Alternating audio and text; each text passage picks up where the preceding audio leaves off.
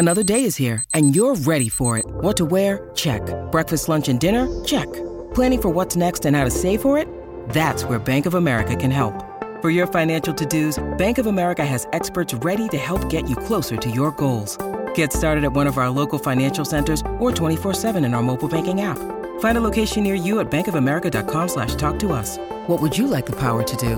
Mobile banking requires downloading the app and is only available for select devices. Message and data rates may apply. Bank of America and a member FDIC. This is Matt Spiegel, and I can't wait to bring you season two of the PBP Voices of Baseball. The very best play by play voices in the game talk about their craft. It's a job so special that even Joe Buck told us he will probably go back to it. I'm 53, basically 54. I, I think it's too early to say nevers at this point in my life. I think at some point I'll get the itch again. Incredible guests sharing great stories from your favorite teams coming this year. Find us on the Audacy app or wherever you find podcasts.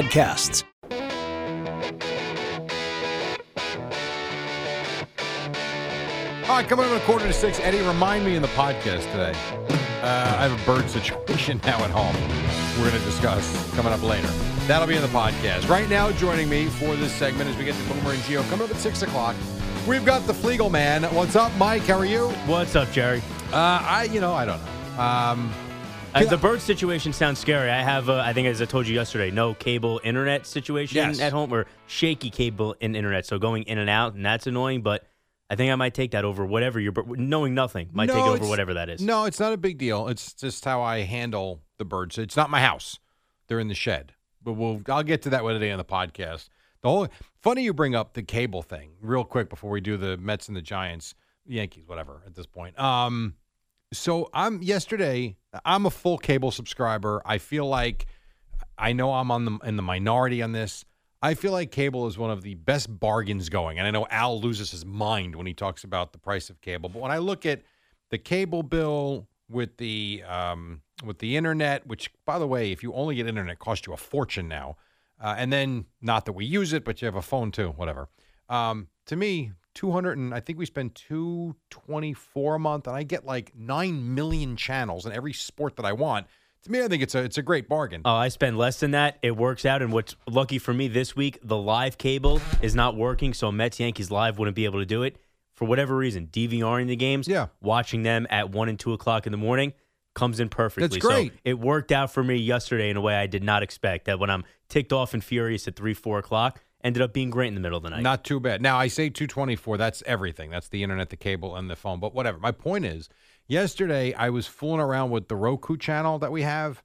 I did not realize how much free programming is out there and live programming, which blew me away. Number one, the and I'm sitting like, you know what? Maybe I get rid of cable, but then I come back to the same problem.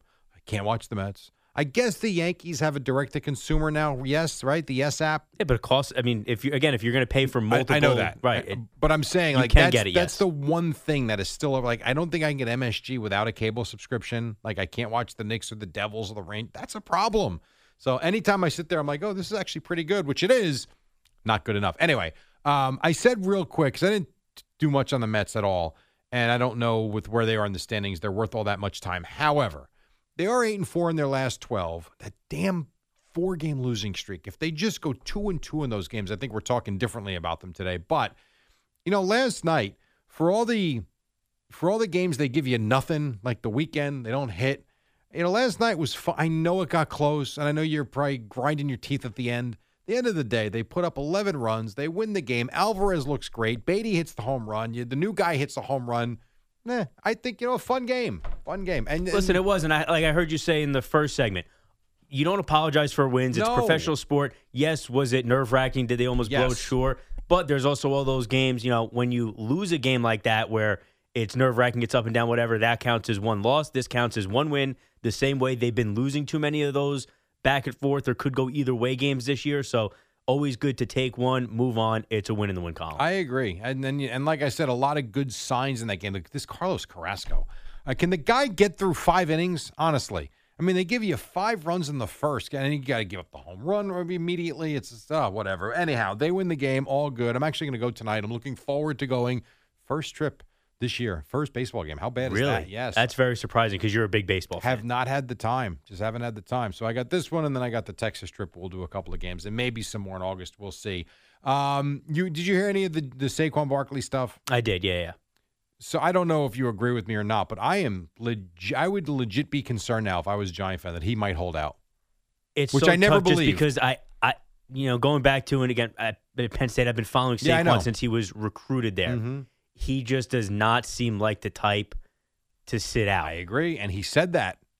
It ju- it seems so antithetical to who he is, but you know the debate he's going to have to have with his agent. He said he's going to talk to his family. All that is the ten million dollars I'll get now guaranteed this year playing on the franchise tag. Is it worth it to risk an injury and then that ten million could be the last ten million he ever sees, or is there a team out there next year if he goes the Le'Veon Bell route? If he sits out a year, could he get something similar? Now Bell, I think, got four fifty two from the Jets. Is Saquon going to see anything like that? Is he going to get closer to the 20 million guaranteed he might want from a team in free agency if he sits out next year? And this is a guy who, for all intents and purposes, already has missed a year in his career when he got hurt one year, week two or week 3 Mhm. As good as he is, I, I think it's just an awful situation what the running backs are dealing with right now. It's not fair to them. It's not right. I just don't know if Saquon can actually gain anything from sitting out. And I have to think there's between his want to be out there on the field with his teammates and playing the game he loves and somebody in his camp, they're going to get through to him. Hey, hold out, make the Giants sweat. But by week one, you have to be out there. What up, y'all? It's your boy Danny Green, three-time NBA champ. You either rooted for me or rooted against me. Join myself and my co-host Harrison Sanford on the Inside the Green Room podcast. It's a podcast that brings you never before told tales from the locker room to candid interviews with basketball legends to breakdowns of what's happening in the NBA right now. Whether you're a diehard fan or casual about your hoops, this podcast brings you the game like never before. Follow Inside the Green Room on the Audacy app or wherever you get your podcasts. Well, and that seems like that's what he's grappling with is do you actually do this? And like he said, do I screw over my teammates? And it's something he doesn't want to do, but also acknowledges it might it's his only leverage is to not play. And this is where he talks about the whole situation with the running back. I can't even hit the free agent market for another two years because he could tag me twice. So if I do what I got to do this year, which I plan on doing, they could tag me again. All right, that's not the one I meant to play, but to his point, he's kind of stuck, is what he's telling you, and the whole situation stinks. And it's what it's what they all deal with, and it's not right. It's you know for the system that it, it- maybe it's not great for everybody, but it hits the running back in a way it The does hardest. not impact any other position. You know, wide receivers, quarterbacks, the tackles, like the Kirk. Cousins made a fortune with Washington playing on the and e- tag listen, twice. even I, we all have to. Quarterbacks are so different because of what the position is, but other, you know, the skill position players. You guys were having the conversation yesterday. Wide receivers versus running backs. I think wide receivers make a bigger impact. Is the gap so wide that it justifies the mega contracts the wide receivers get and the way running backs are treated? Probably not. No, no, and that's the problem. Like the whole NFL game to me, and the way the salary structure is, is absurd. Because if Peyton Manning had a defense in Indianapolis, he might win five Super Bowls. But you know what? When you can't outscore every team, you can't win. And as great as he was, he won. I know he won the last one with Denver, but he won one lousy Super Bowl in Indianapolis when he had a machine of an offense and made and he was I think he was the start of the super mega deals if I remember correctly. For what? Like uh, yeah, they won a lot, but at the end of the day they won one Super Bowl. If you don't have guys on defense to stop the other team, you're only as good as your offense can take you and you can't outscore guys every week. And oh by the way, if the guys up front don't block for you, how'd that work out for Tom Brady in the Super Bowl when the Giants clobbered him? A perfect season and a perfect team got derailed because they didn't protect him. So to me, all of it has to work. And I understand some guys are going to get paid more than others, but the disparity is, in my in my opinion, absolutely insane. Given how it works to win a football game or to win a championship. A- and it can't just be one group that suffers and takes the hit by themselves because this doesn't. I mean, Yeah. there are other positions that you know maybe the inside linebacker is not as valued as it used to be, or the safety, but nothing like what is happening to the running backs and how important they all are. You know, we've had the discussion. I think there's been an overcorrection. You know, running backs shouldn't be taken at the top of the draft. Dave Gettleman taking Saquon Barkley where he did was foolish, just because in terms of how this works out with running backs long term and their shelf life and how important they are to a team winning. But we've gone too far the other way. because this is still a position that matters. You know, you might not be able to win with a superstar running back, but you also can't win with no running game. I agree. And I well, who was it? Hmm.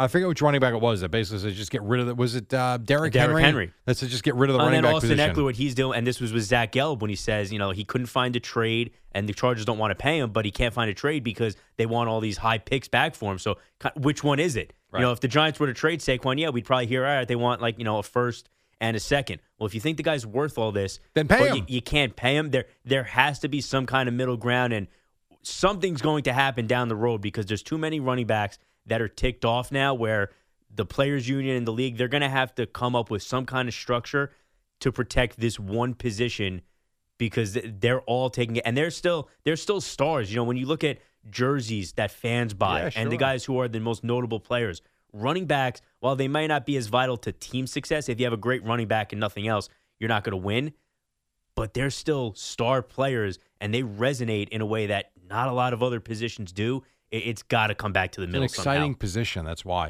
It Yeah. always has been, always will be. Listen, there's still nothing more exciting when Saquon Barkley takes a handoff, makes a move, and then he's sprinting down the field by all the other 21 players on the field, Yep. and he ran from behind all of them to now he's in front of all of them and on his way to the end zone. Now I, I know you're a big Barkley guy because of Penn State. I don't remember. Remind me with the draft. Had the Giants not taken him, how far would he have gone?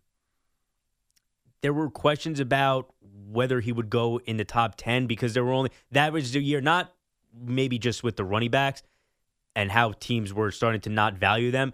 Remember that was a year where a lot of those teams were desperate for a quarterback. Right. so there were teams that were going to take and again not that the quarterbacks all of them deserved to be taken that high but there were you know that was the the draft with Chubb and you know, mm. Nelson is taken by the Colts. So there are positions that are not as flashy not as exciting but they're a little more integral to team success than the running backs are right now. You're seeing these teams that, you know, maybe take a guy end of the first round or especially the second round, they'll have those same kind of careers and you're able to get them. It's a little more financially affordable for the teams, but there still has running backs should not be devalued the way they are. These guys still deserve like the Joe Mixon 9, 10 to 12 million dollar contracts a year. They deserve something. They shouldn't you can't extend them till they're 30 years old. They're not going to have the legs for it. They deserve to get paid. I completely agree. All right, we take a quick break. When we come back, I see G standing by already, tanned and rested and ready to rock. Boomer's here as well. It is uh, Boomer and Geo coming up right at six. Right now, it is an Audacy Sports Minute. Amy Lawrence talking about all the offense in baseball last night.